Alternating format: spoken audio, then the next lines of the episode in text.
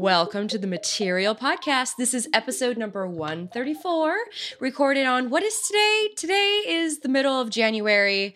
I am back from CES. I don't actually know what the day is because after CES, uh, all accounts of my life have completely been thrown out the window. But as far as I know, I am one of your co hosts, Florence Ion. And I am another one of your co hosts, Russell Ivanovic. It's so good to have you back, Flo. Oh, it's so good to be back. and and I I am the end of the trip of the trio, and I am Andy Ihnatko, and I I do not have a head full of bees or like sinuses full of eight different kinds of exotic germs. I am so impressed that you are here. Uh, I am too. I mean, I will not say that I am mentally prepared to do to do this podcast, or that I will not twist up my tongue as I as I have been doing all week since I got back, because you know you have to do all that talking and all that helloing and all that this is my business carding and all that this is what I covering and all that here's what I used to doing and oh my god it is so much work. And this year was the longest time I've spent at CES in my 7 years of attending. I was there for 8 full days. Wow. so That- I mean that's- technically That's medically contraindicated. so technically seven full days because one of the days I was with I had a nice like lunch with my in-laws who live there and so it was kind of nice and to get off the strip and you know uh, have the red rocks behind me. But yeah seven full days very intense but well there was a lot there was a lot Gi- Give us some highlights, Flo, because I, I have a few tech um, journalist friends, of course you're among them, who go to CES every year. And th- yeah, it's grueling and yeah, it's like insanely hard work, but it sounds like there's always some cool things or some really quirky things that you run into and you're like, wow, the only place I could have ever seen this is CES. Did, did you see anything like that?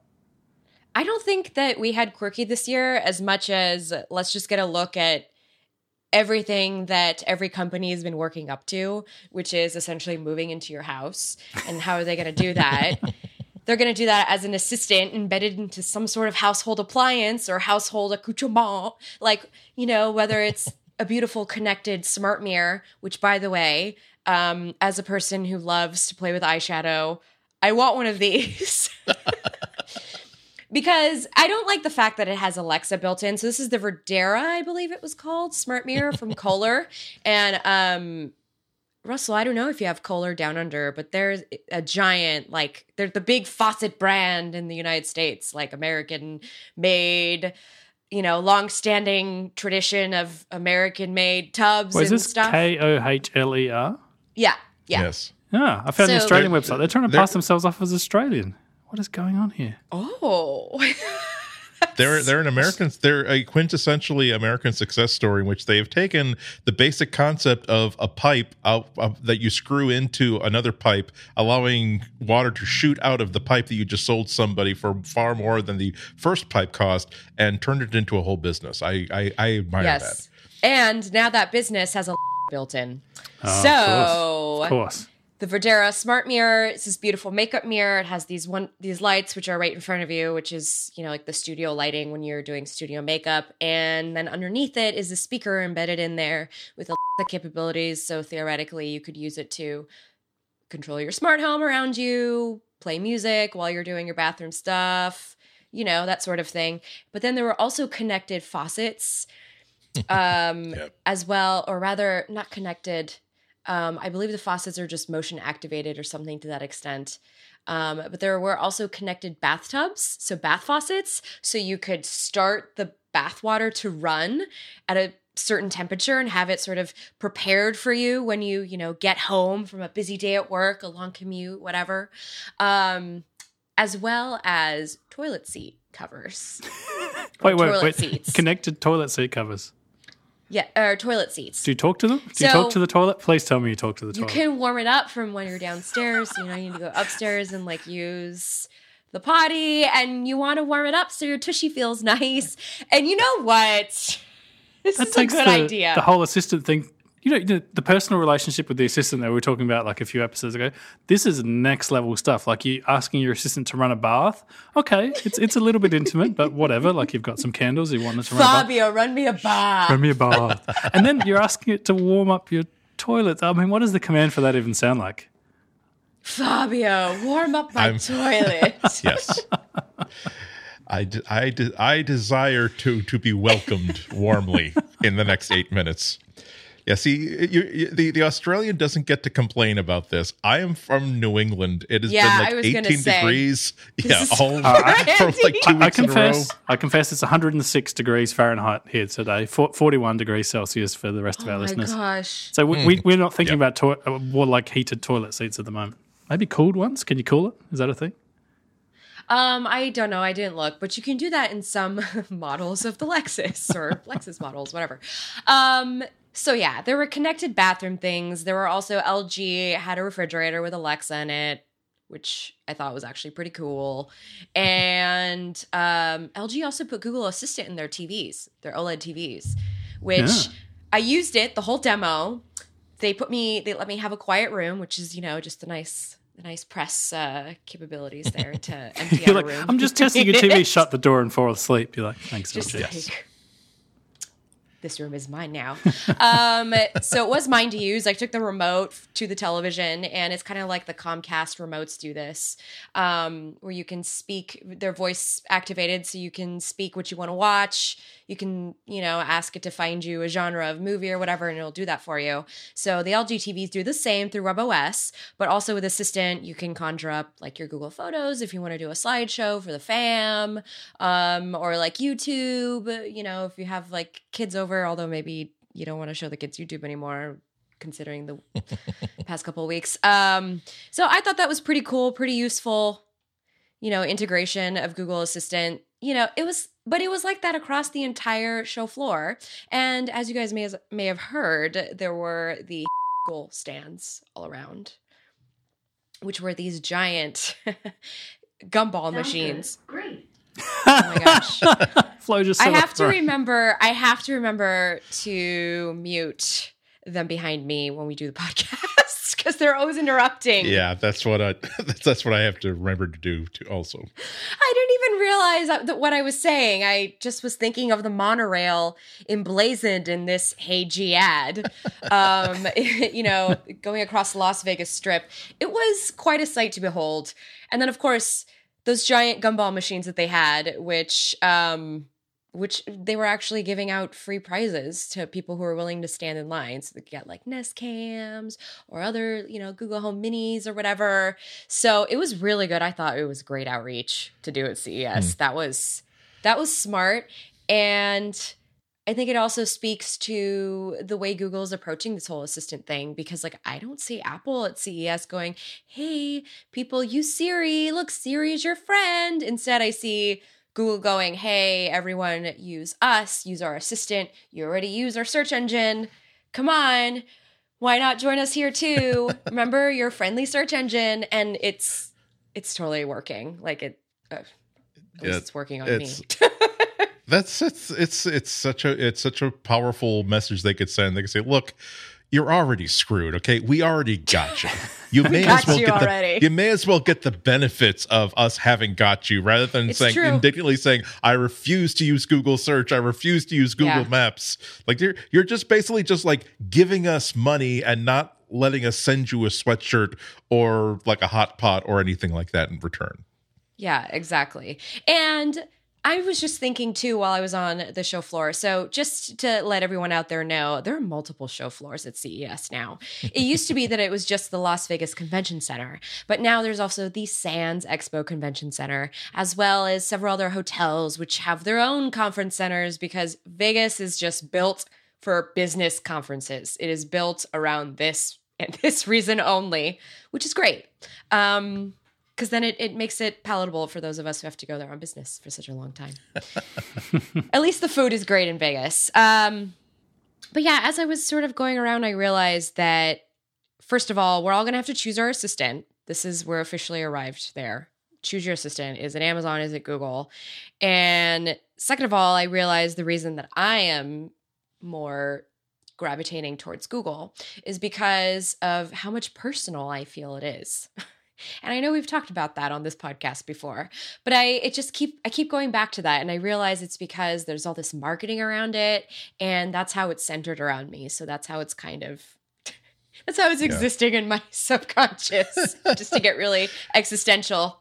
Right there. I, w- I was I was really thinking about that just this afternoon because um, I mean we've been ta- uh, Russell and I was talking about this last week about how about mo- now now that I'm moving I really did have to cho- I literally had felt like I had to choose now between uh, Amazon or Yeah. Google for for an assistant because part part of it was that this house that I've just been like adding junk and infrastructure to randomly for the past 10 years now it's like the the reason why I had both of them in my house previously was because first one year I got I got the I got the Amazon Echo and then Google shipped the home and so I put the home now it's like choosing one.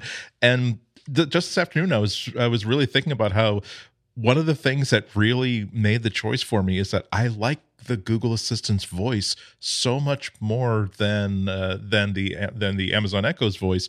And then uh, at, occasionally on my Mac or on my my uh, my iPad, I will fire up Siri, and Siri just looks like oh this is this is like this is like one of those cute things that a movie does where they realize that if they make it sound like the google assistant that everybody's familiar with the the audience will not know this is a synthetic voice we have to make the voice a little bit wrong so that the audience can tell that this Even is a, a, personal real woman assistant. came in and recorded these words to be used.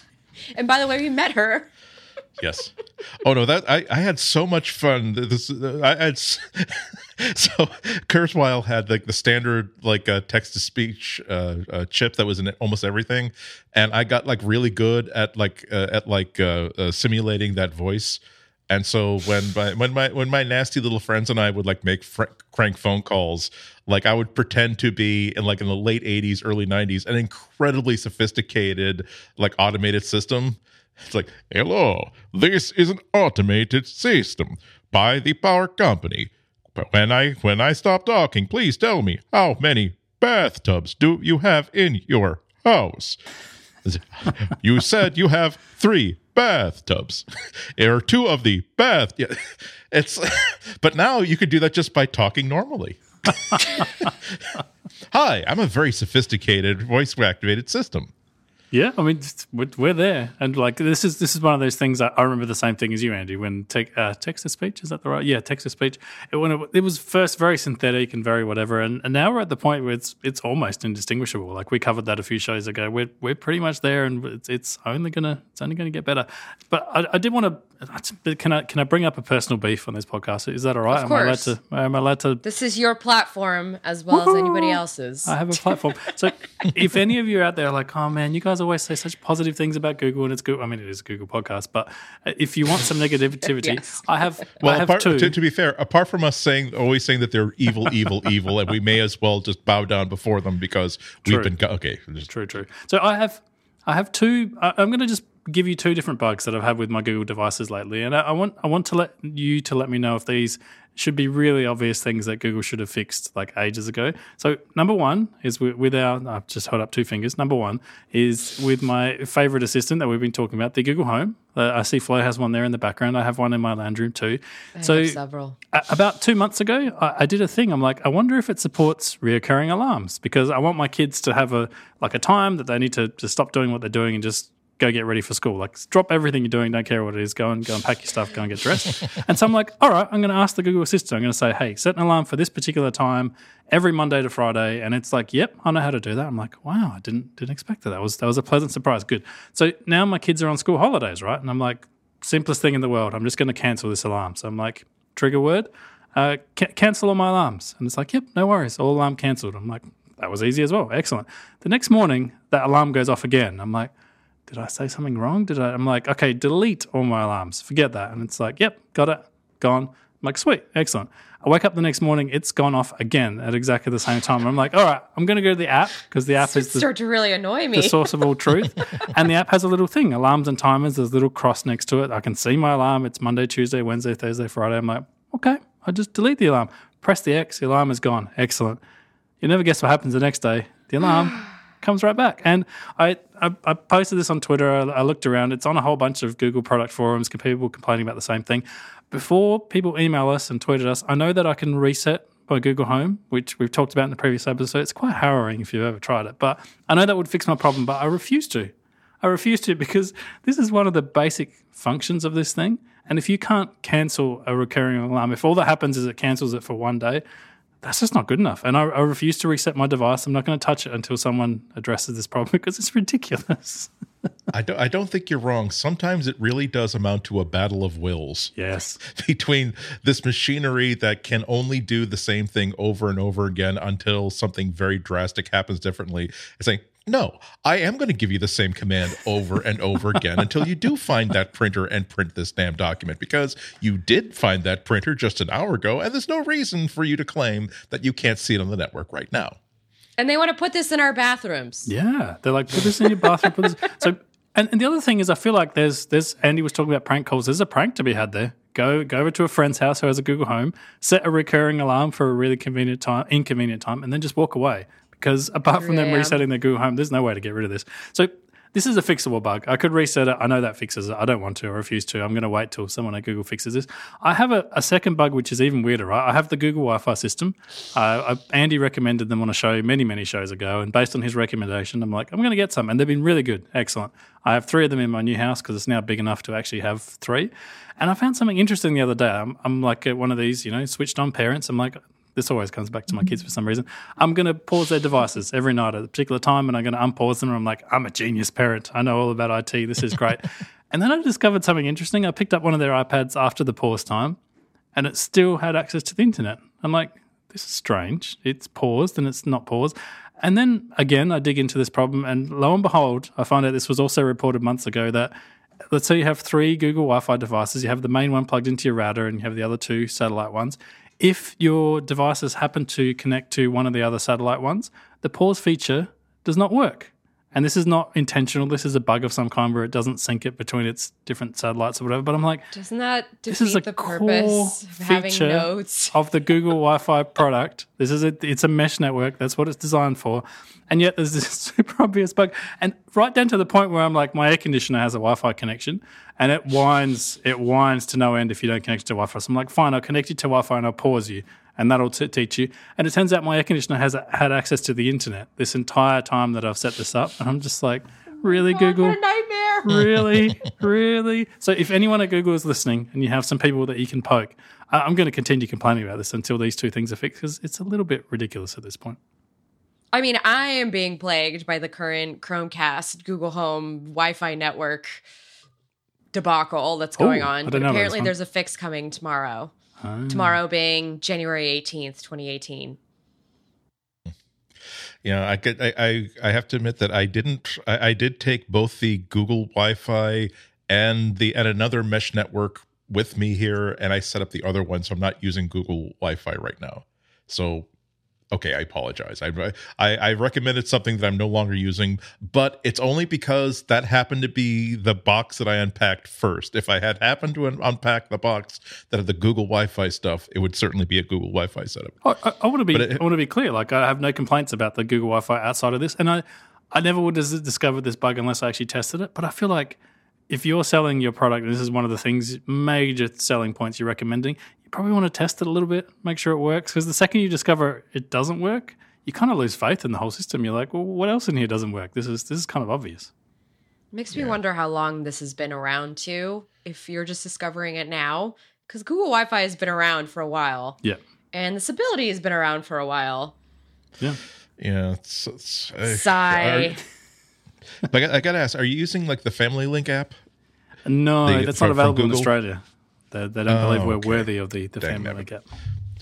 Well, this is a, this is there. There are a whole list of, of apps. It's like it seems like every week I discover. I, I've been uh, I've been sort of deliberately going to the Play Store and doing searches for apps created by Google because I've only found out about the Family Link app. Uh, just by doing exactly that. So, what's this? Is made by Google. Okay, let's download it and see what it does. Uh, and it's a really cool app. Everything that uh, the that Apple's investors were complaining, or excuse me, were suggesting that Apple do to make sure that kids don't spend too much time unregulated on their iPhones. You download the free Family Link app, and you can do things like say you this this phone. Once you link your children's phones to your phone, you can basically you can remote kill their phones basically say, guess what? guess what? You're supposed to be doing homework right now. You don't have access to the internet on your phone, or you you you, you can use the dictionary app and and you can and you can use the Wikipedia app for only eight minutes. So you can meter things, you can control, turn off access to individual apps, you can observe what they're doing with this stuff. But can you turn Uh, off and- cellular data? Because if they still have cellular data, it completely. Yeah, Oh wait, That's why I always wondered That's- wondering that's- about those that Comcast commercial. They're like, you can turn off the internet for the family, like, but they're not going to put away their phones. they still have data, cellular data. or better yet, we'll turn it off for you at random intervals that we will never explain or credit your account for. Right. Actually, Yeah. I have a live update. I think this might now be available in Australia. I literally just searched for Family Link then, what? Andy, and I can see the app now. So it's actually exists. Wow. I take that back. Sorry, Google. There. See, what- see see that this this we have we have we have influence. We have power. We've just been speaking about this, and We some just will it to the universe. Literally three seconds later, Our- someone flicks a switch and boom, it's there. our little butterfly wings flapped and caused ten million years in the future. Oh, wait a Google minute. To have Wait a minute. I've tried to sign in with my account and it doesn't want to sign me in. It's just a blank screen and Ah. a account with an error. So maybe it's half We know where you Australia. live. How, Maybe how- that's how just as strong far is as they power? got with the app. Let me try and kill this. maybe our power is only at 50%. We need to charge it or something. Well, I was gonna make some. I was gonna make. I had a great segue if we were gonna leave it at will, but I'm gonna go with it anyway. Uh, yeah. Speaking of willing, willing things into the universe, one thing I could not will was for a really good museum portrait selfie. Um, didn't happen to me. I'm gonna go ahead and paste the little Dropbox link there for you. So that you guys can see, and uh, we I'm will post this in the show notes the link. so you can see. I am apparently the king of. Sweden. Not just any king. Which- Frederick won. I know, which makes me think, you know, maybe I should try and like go back to Sweden. Any Swedish people listening, please don't give me away. Um, see if I can claim my rights to the throne. You know, I I feel like this is this is the way that I make it in the world is if I go back and claim Sweden. Flo, I, I have an in for you here. I'm not even kidding. I've met the current king of Sweden, Carl Gustaf. Well, Oh, you have. I don't have his personal contact details or anything, but let's pretend that I do because I've actually shook, shook hands with the guy. Like we we might have an in here. We can take over the country of Sweden with with the fact that you look just like Frederick. You can be like, I have way more claim to this so throne than the current king like does. him. I just have to dye my hair a stark white to look like a wig, but I think I could do that naturally. I mean, fifty percent match is a fifty percent much. match. Go with it. I can I I can say that this is more of this is not a this is not a dig against you. I think this is more of a compliment to Frederick the First, the King of Sweden, from 1720 onward. That he had a he had a very beautiful he had a very beautiful face. She, she had Okay. she- a beautiful, soft, delicate, but strong features. The sort of face that can command an army as well. The sort of face you trust. That's if you, if that if that face were on a piece of currency or a coin, you'd say, you know what? I know that if I spend this, that this is going to be backed by a stable government. wow, I love that spin. Um, so did speaking of spinning again, I tried I've been to segue. deluding myself for several decades more than you have, so I'm good at it by now. Um, I look good so- in this hat. It's not because I can't do anything with my hair. It's, it's a style choice. I'm not going bald. I could spike my hair at the front and no one will notice the fact that it's bald at the back. Totally works. Sorry, I didn't mean to so, take it so so did you did you guys try the Google Culture app?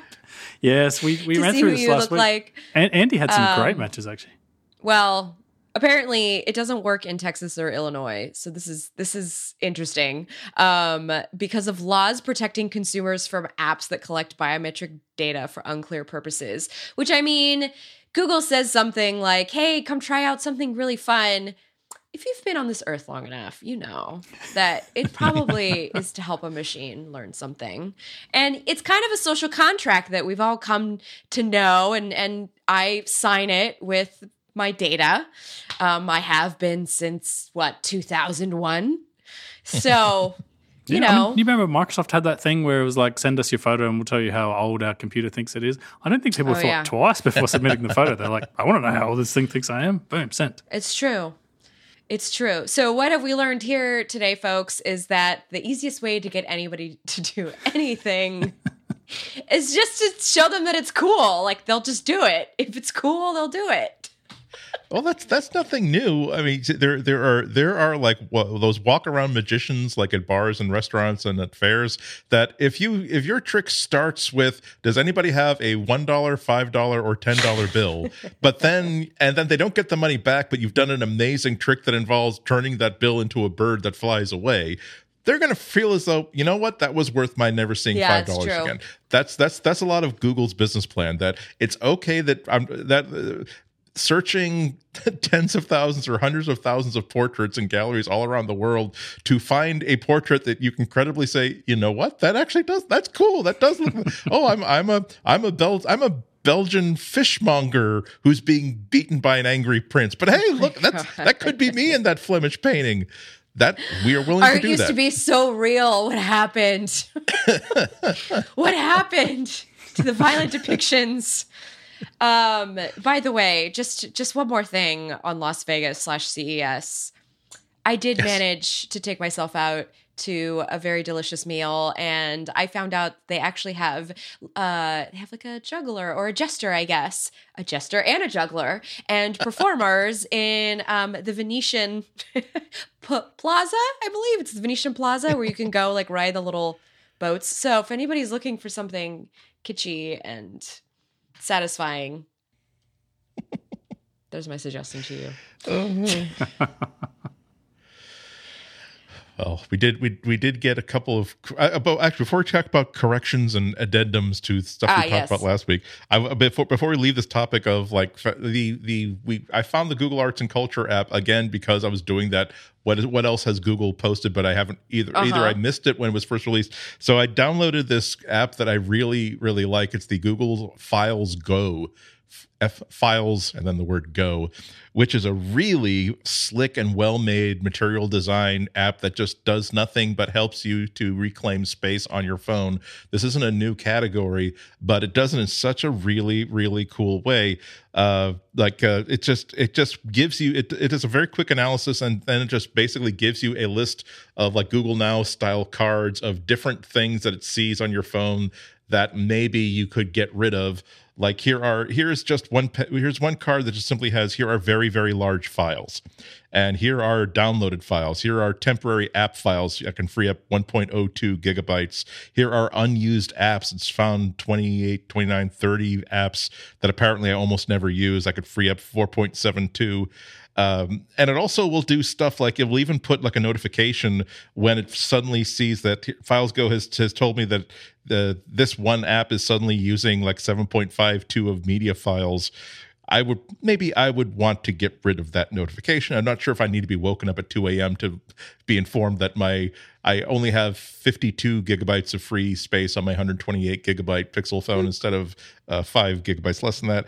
But I love the way it works. It's just it's not a, it's not a it doesn't command you to do anything. It just gives you like a better set of notifications about here's a picture of your data. I really wish I'd had this uh, like a year ago when I was still using my uh, my Nexus 5X with the I think it was like just 32 gigs, which I was just feeling the pain on a hourly basis. Um, anybody who has a cheap, who has a less expensive phone with like 64 or 32 gigs, this is going to save your life. And it's another free app that I had never heard of until I went looking for Google Apps. Now I'm just furiously looking through to see what's been backed up. Sorry, Russell. Go ahead. no, no, no. You're, you're right. This is this is. I, I love this this trip that you've kind of taken over the past few episodes, Andy. Of just these Google apps that some of them I've heard of. This this particular one I hadn't, but Google makes so many different apps, and this this one's really curious. Like it's it's kind of single purpose. It's, it looks pretty well designed. Like it's it's quite interesting. We did speaking of Googlers, we we did have um, one of the, a Googler reach out to us on Twitter and actually correct us on our bike story. So I believe I said something to the effect of.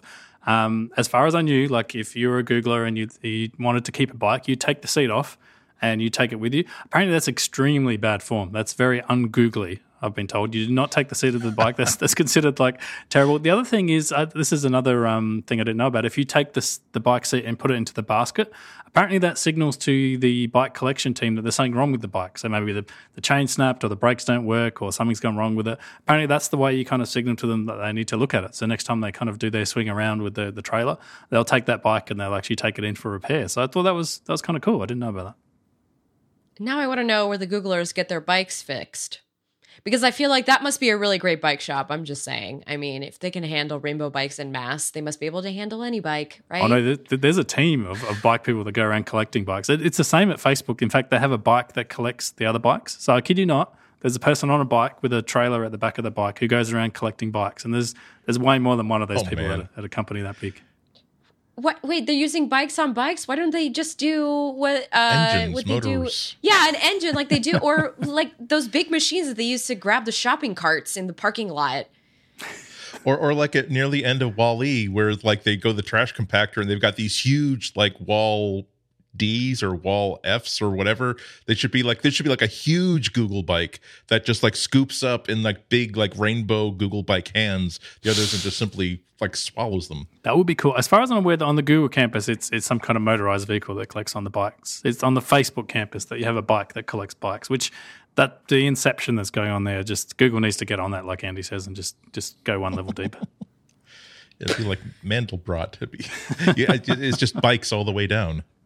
Until you get these tiny little bikes, that little like little mice Yes. ride to, to work. That'd be cool. Until they can be like they go the bikes are so small they go aerosol.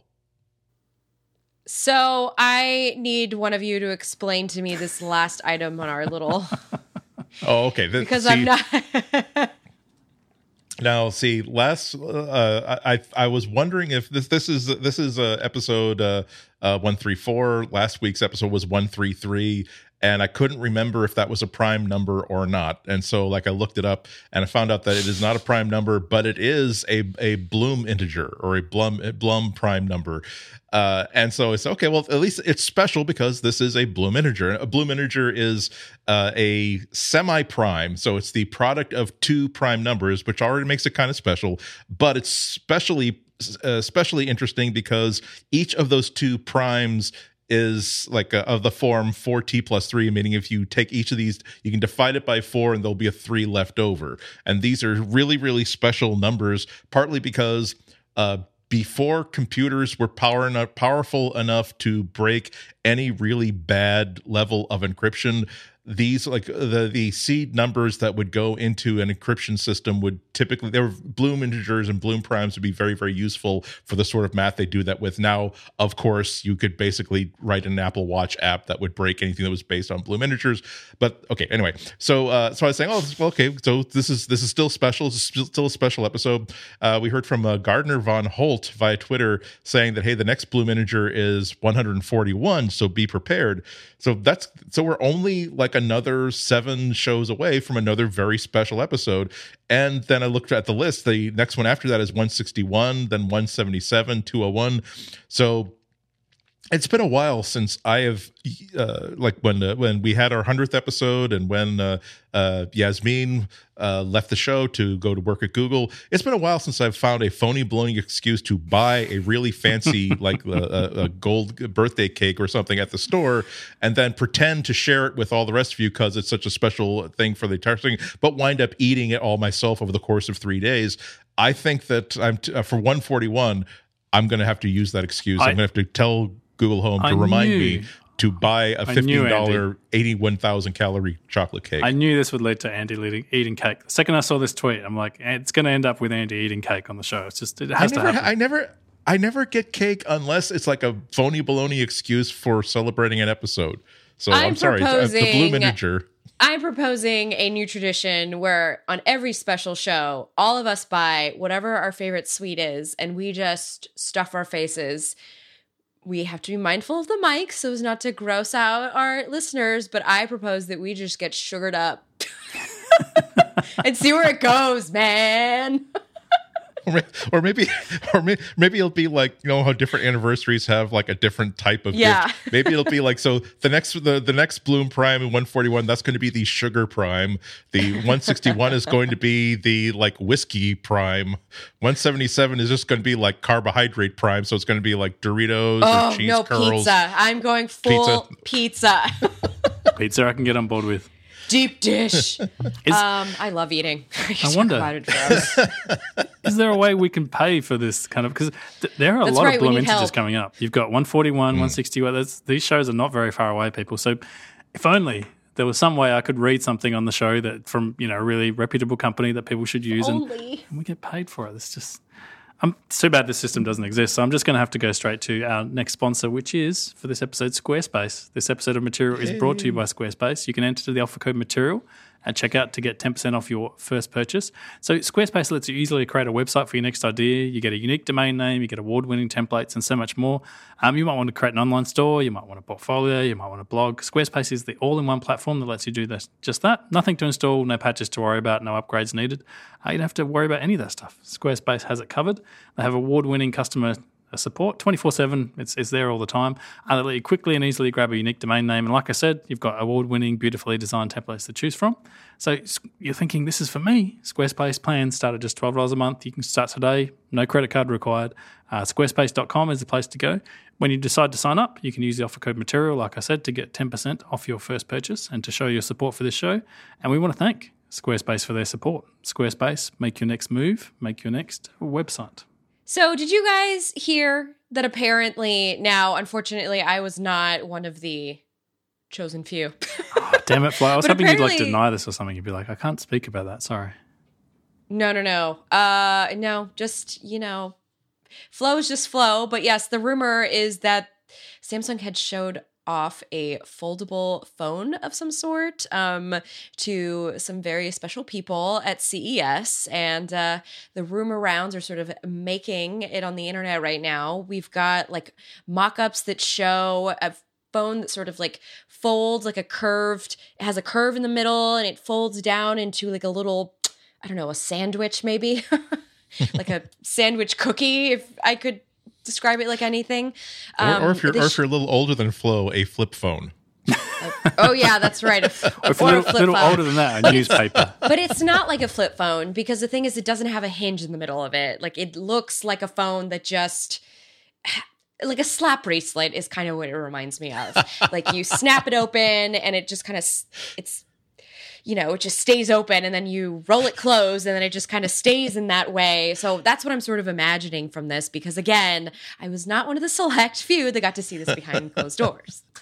Um, which is fine because from the way that it's being described, it sounds like this very futuristic thing that I really want to be convinced of its usefulness in society. I mean, I feel so the thing is these are very big screens. So what was shown off was I believe a 7 yes, 7.3 inch foldable panel. So this is a panel that folds down, you know, maybe to what like four and a half inches across and then when it folds out it becomes essentially tablet sized so this is kind of like that ZTE Axon M that was trying to you know position itself as a sort of like sorry i have so much tongue twisting going on You're, you're, really you're hard to fresh talk out of this week. CES again. There, I there are am still just there, so- there are still bees in your head.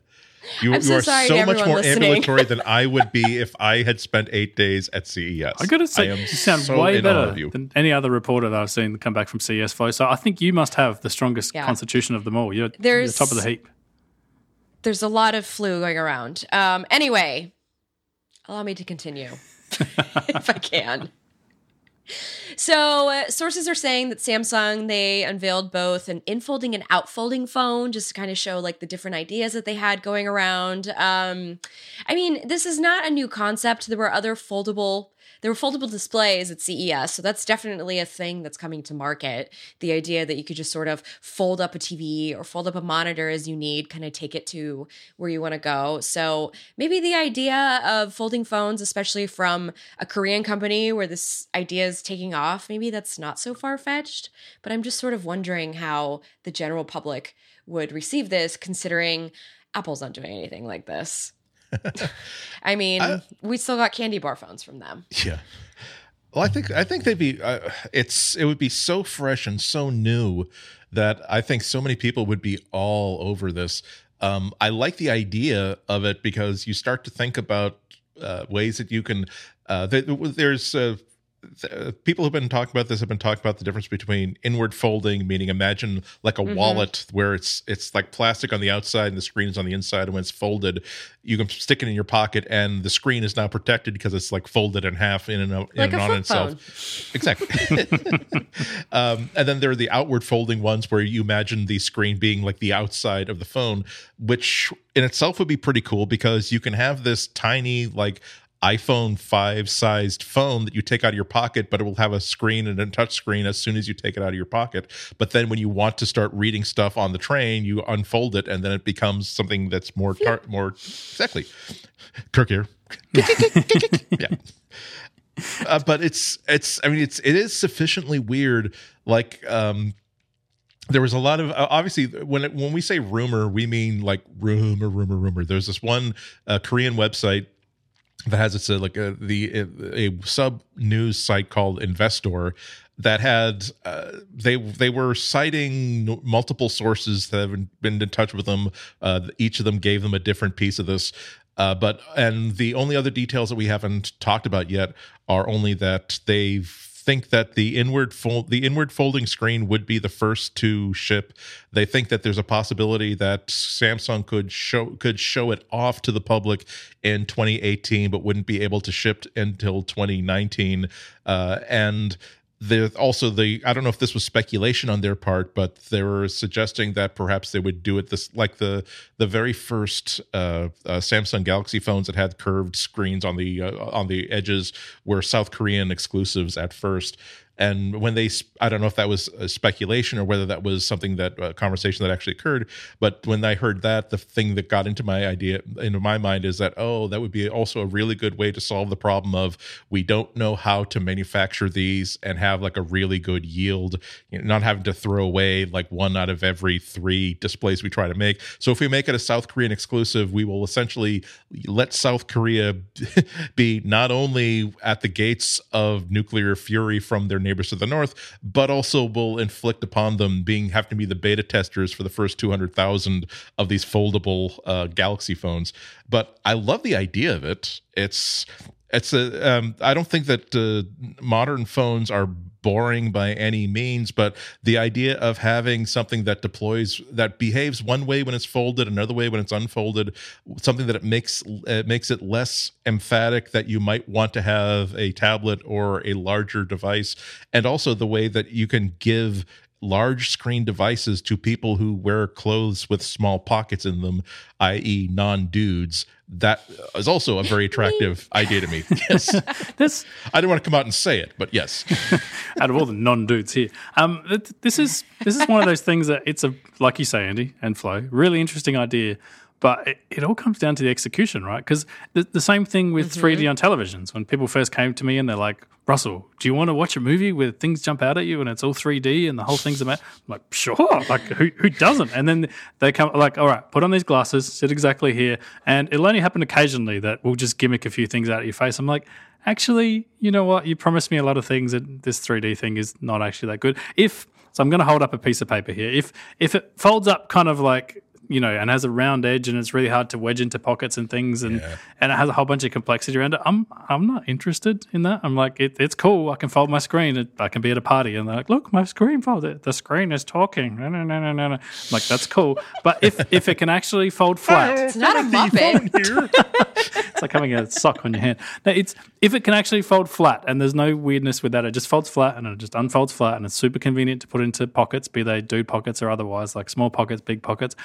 I'm in. I'm in. If there's there's no downsides to doing that, if you can still mold the battery like in the various different bits and none of the wires break and it's all cool and it folds 100% flat, I'm in. I'll do it. It's cool. Like I'd love that. But if there's any sort of weirdness to it, like there's a little bit of a bulge, like in your Microsoft Surface Book or whatever, the way that sort of hinge works, or other things like, that, I'm like, you know what? I don't really want to shove that into my pocket, and I'm not really interested in beta testing that. And I, I know maybe it's a year or two away, but I'm like, you got to solve all those problems, otherwise I'm out. Like it has to be has to be the promise of 3D with the actual good implementation, not the promise of 3D and what you actually gave us on on televisions like years later.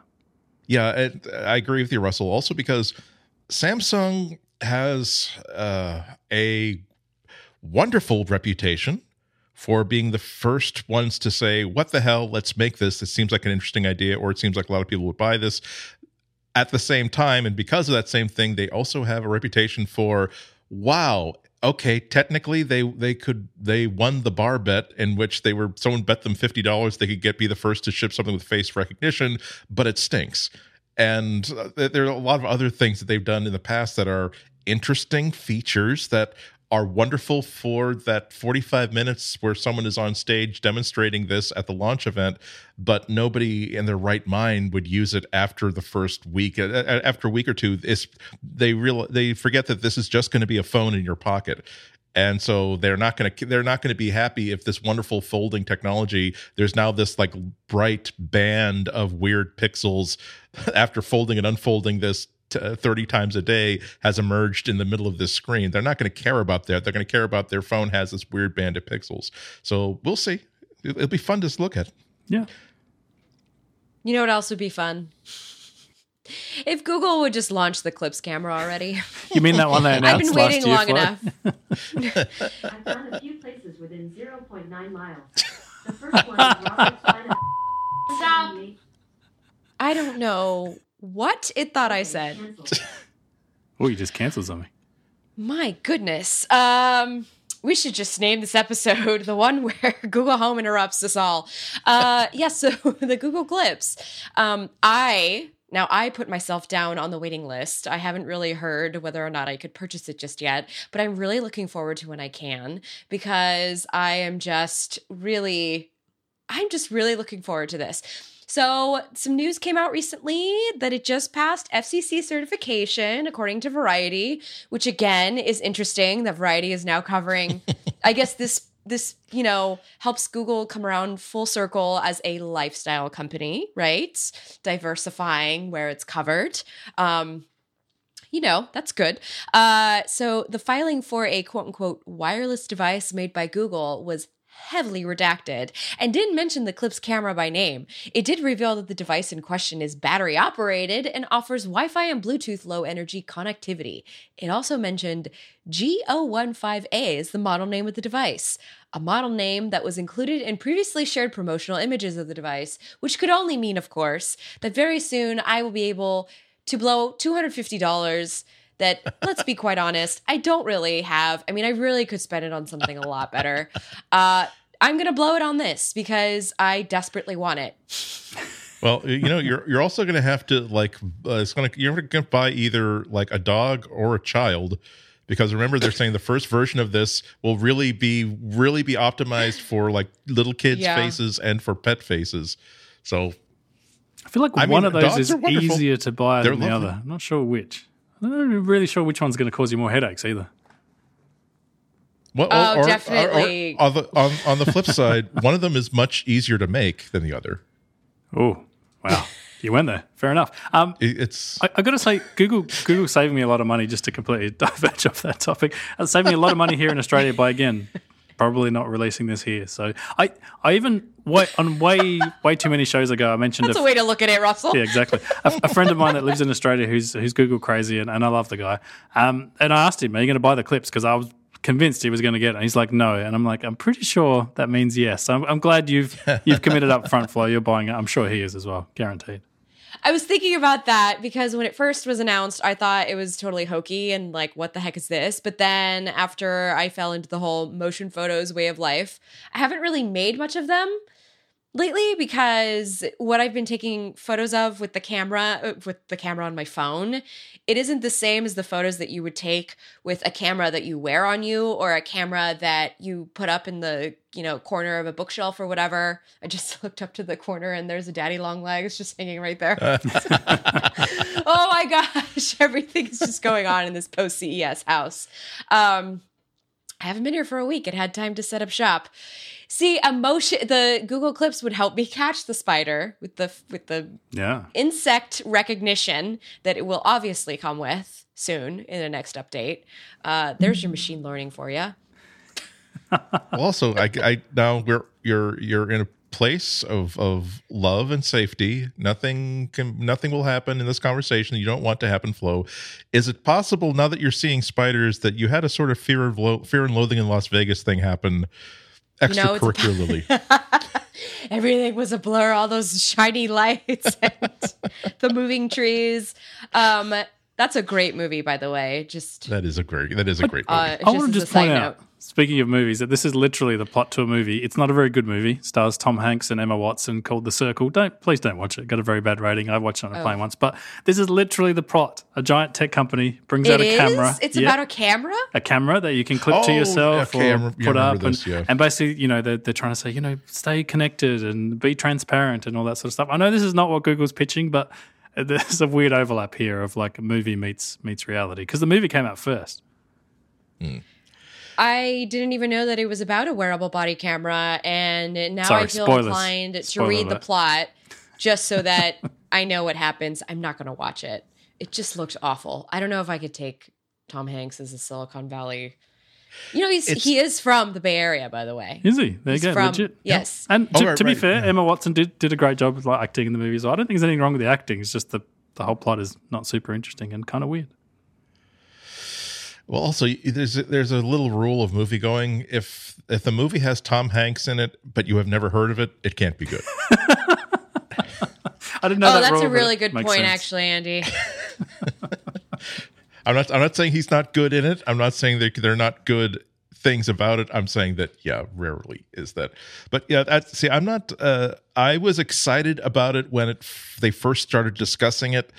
But now that they they really have turned like the burners down on that on expectations, uh, because if you if you if You it's been so long ago the you've stove forgotten burners, not the Yeah. actual burners who work at Google, not- right? Yeah, exactly. Now they, it's like, hey, there, we've we've got children around here. Make sure you turn off the stove before you. Yeah, it's. I mean, if it, uh, it, it's exciting the idea of a smart camera that you simply put someplace, and every time it sees something that that camera thinks it sees something that is interesting and worth you coming back to later, it will simply take that frame and put it someplace and then organize it later on. That's such a really cool idea. And I'm not just saying that just because like now I my my office like overlooks like a busy street in which people are walking dogs and occasionally you'll hear an argument between people and you say, gee, I wish I had like a $250 camera that would just like I could just say, Oh, I'm really interested in rhubarbs and Donnybrooks. If you if there's a rhubarb or a Donnybrook happening outside, I want you to save that so I can check it out later. Or a really cool looking dog. Or a boondoggle. You're for some shenanigans. But you're Yes. missing out on the fact that you could have an amazing blog, the people of Google Clips. So instead of the people of New York, you just have. I'm giving this blog, away. Whoever Instagram, wants Flo. to do this, this. this idea is so good. You should have sat on it.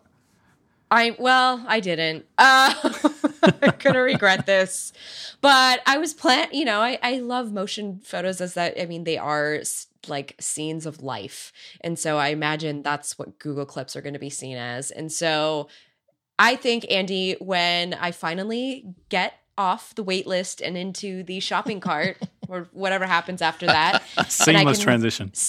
seamless transition and i can spend $250 us dollars on this um you know maybe i'll get you one too so that we can we can swap window stories mine'll just be birds and squirrels because I- burbs That is a really interesting thing. So instead of pointing it into your house, you point it out of your house. I, I kind of that's that's kind of fascinating, and because because it's not recording all the time, that I think that actually makes it more interesting because it, it's picking clips and it's making really short like um, videos out of them and things like that.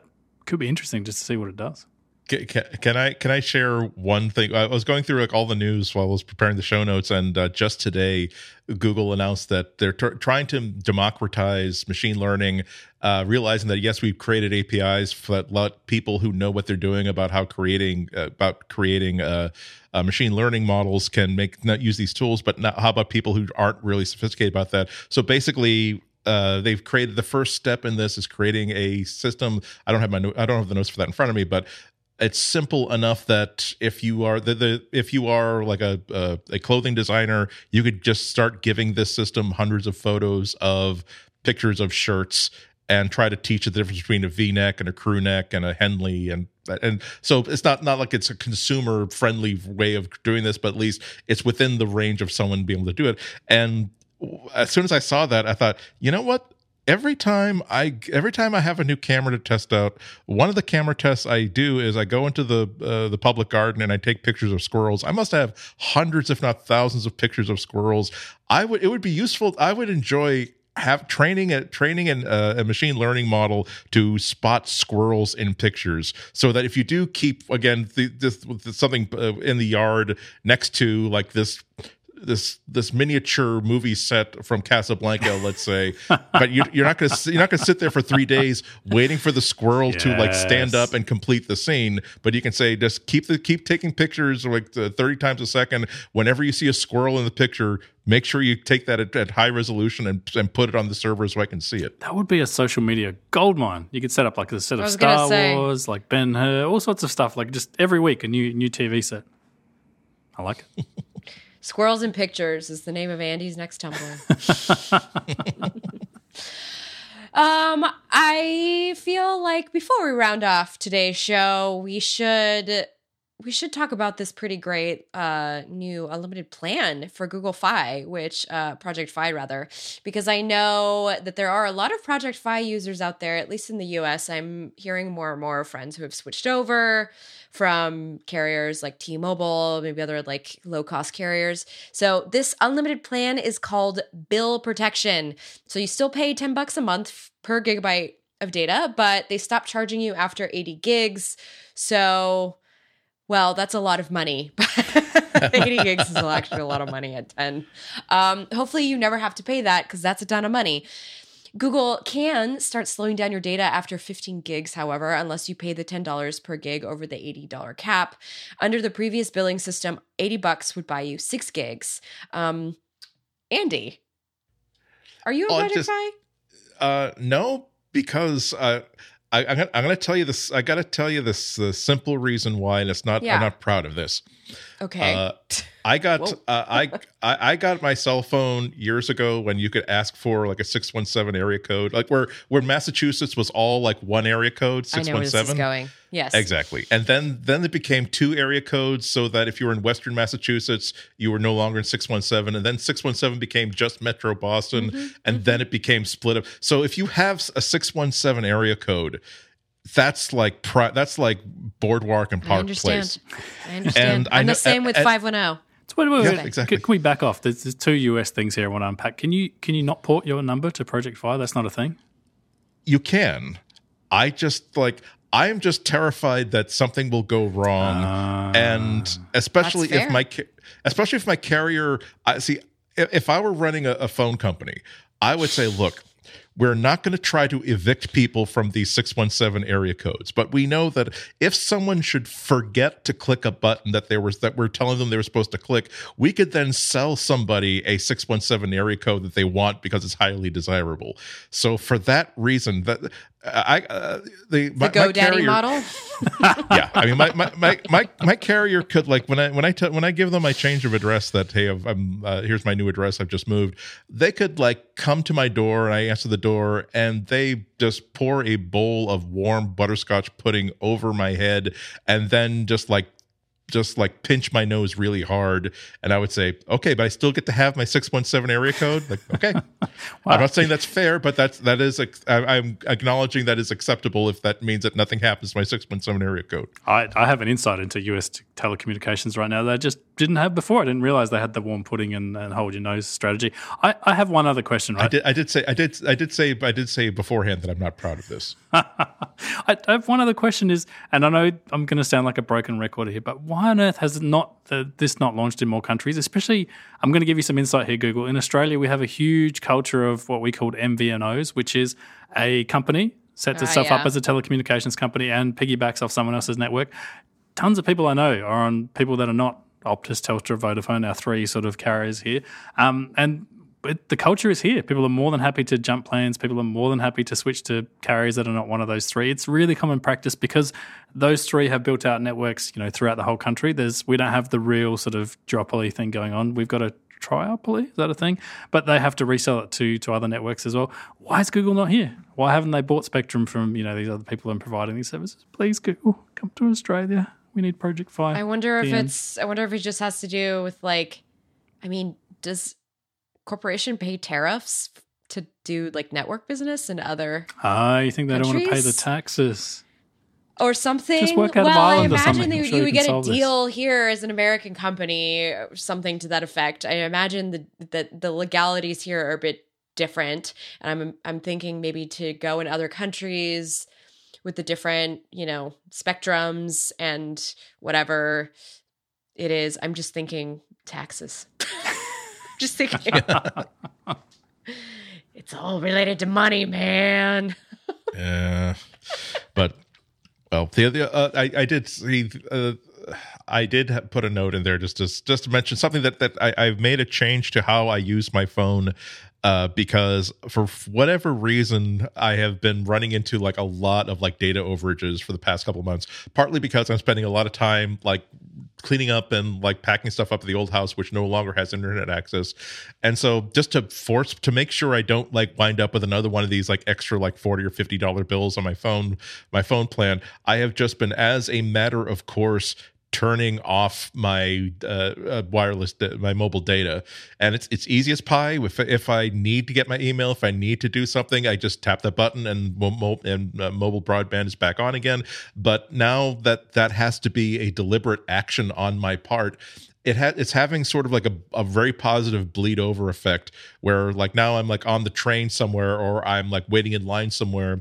If i want to check twitter or instagram or just it's again i can do that but the fact that there is a step between the impulse to to use twitter and the ability to use twitter usually diffuses my usage of twitter and instead i will spend that time reading uh, reading stuff way. off on the kindle app yeah and so so a it's saving me money or rather saving me from being stupid of going through these overages but i didn't realize how unnecessary my use of mobile data was until again i just interrupted the the tapping the hitting the button in the skinner box and getting the getting the food pellet. Like now that there's actually a series of levers to get the food pellet i start thinking this is way too much work to do a food pellet that i actually don't really want the rats become sentient. Cut him off. Cut him off.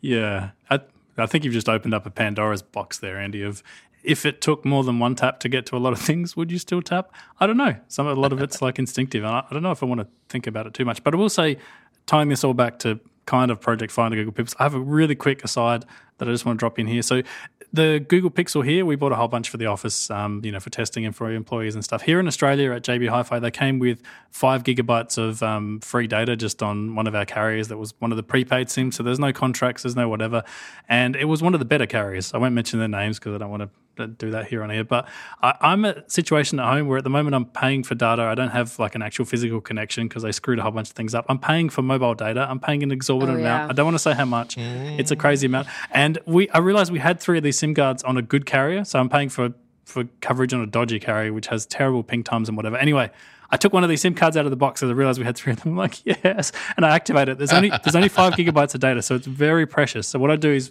don't tell my kids. I'm going to sound like a terrible dad on every single one of these shows.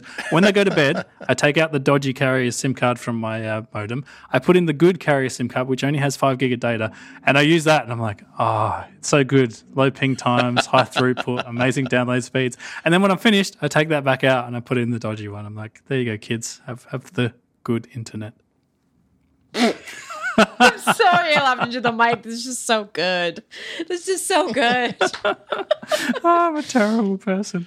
We I think that's a great. I think that's a great spot to end our podcast this week because I just, I just love it. You're giving me parenting advice, And it, it's all thanks to the. Google Google Pixel. I'm sure someone at Google did this deal with with this particular carrier. So thank you to whoever did that here in Australia. Thumbs up. And I mean, really, children these days need to be taught that the internet is not to be taken for granted. Yeah, if your video is buffering, you should just be glad you got video. Because I too suffered as a child on my 56k modem, which is just like, Flo, come on. We were on much slower connections. I know. I was on those too. I was. I was there for the 13k. oh man, when was 28.8 went to 33.6, I was the happiest person alive.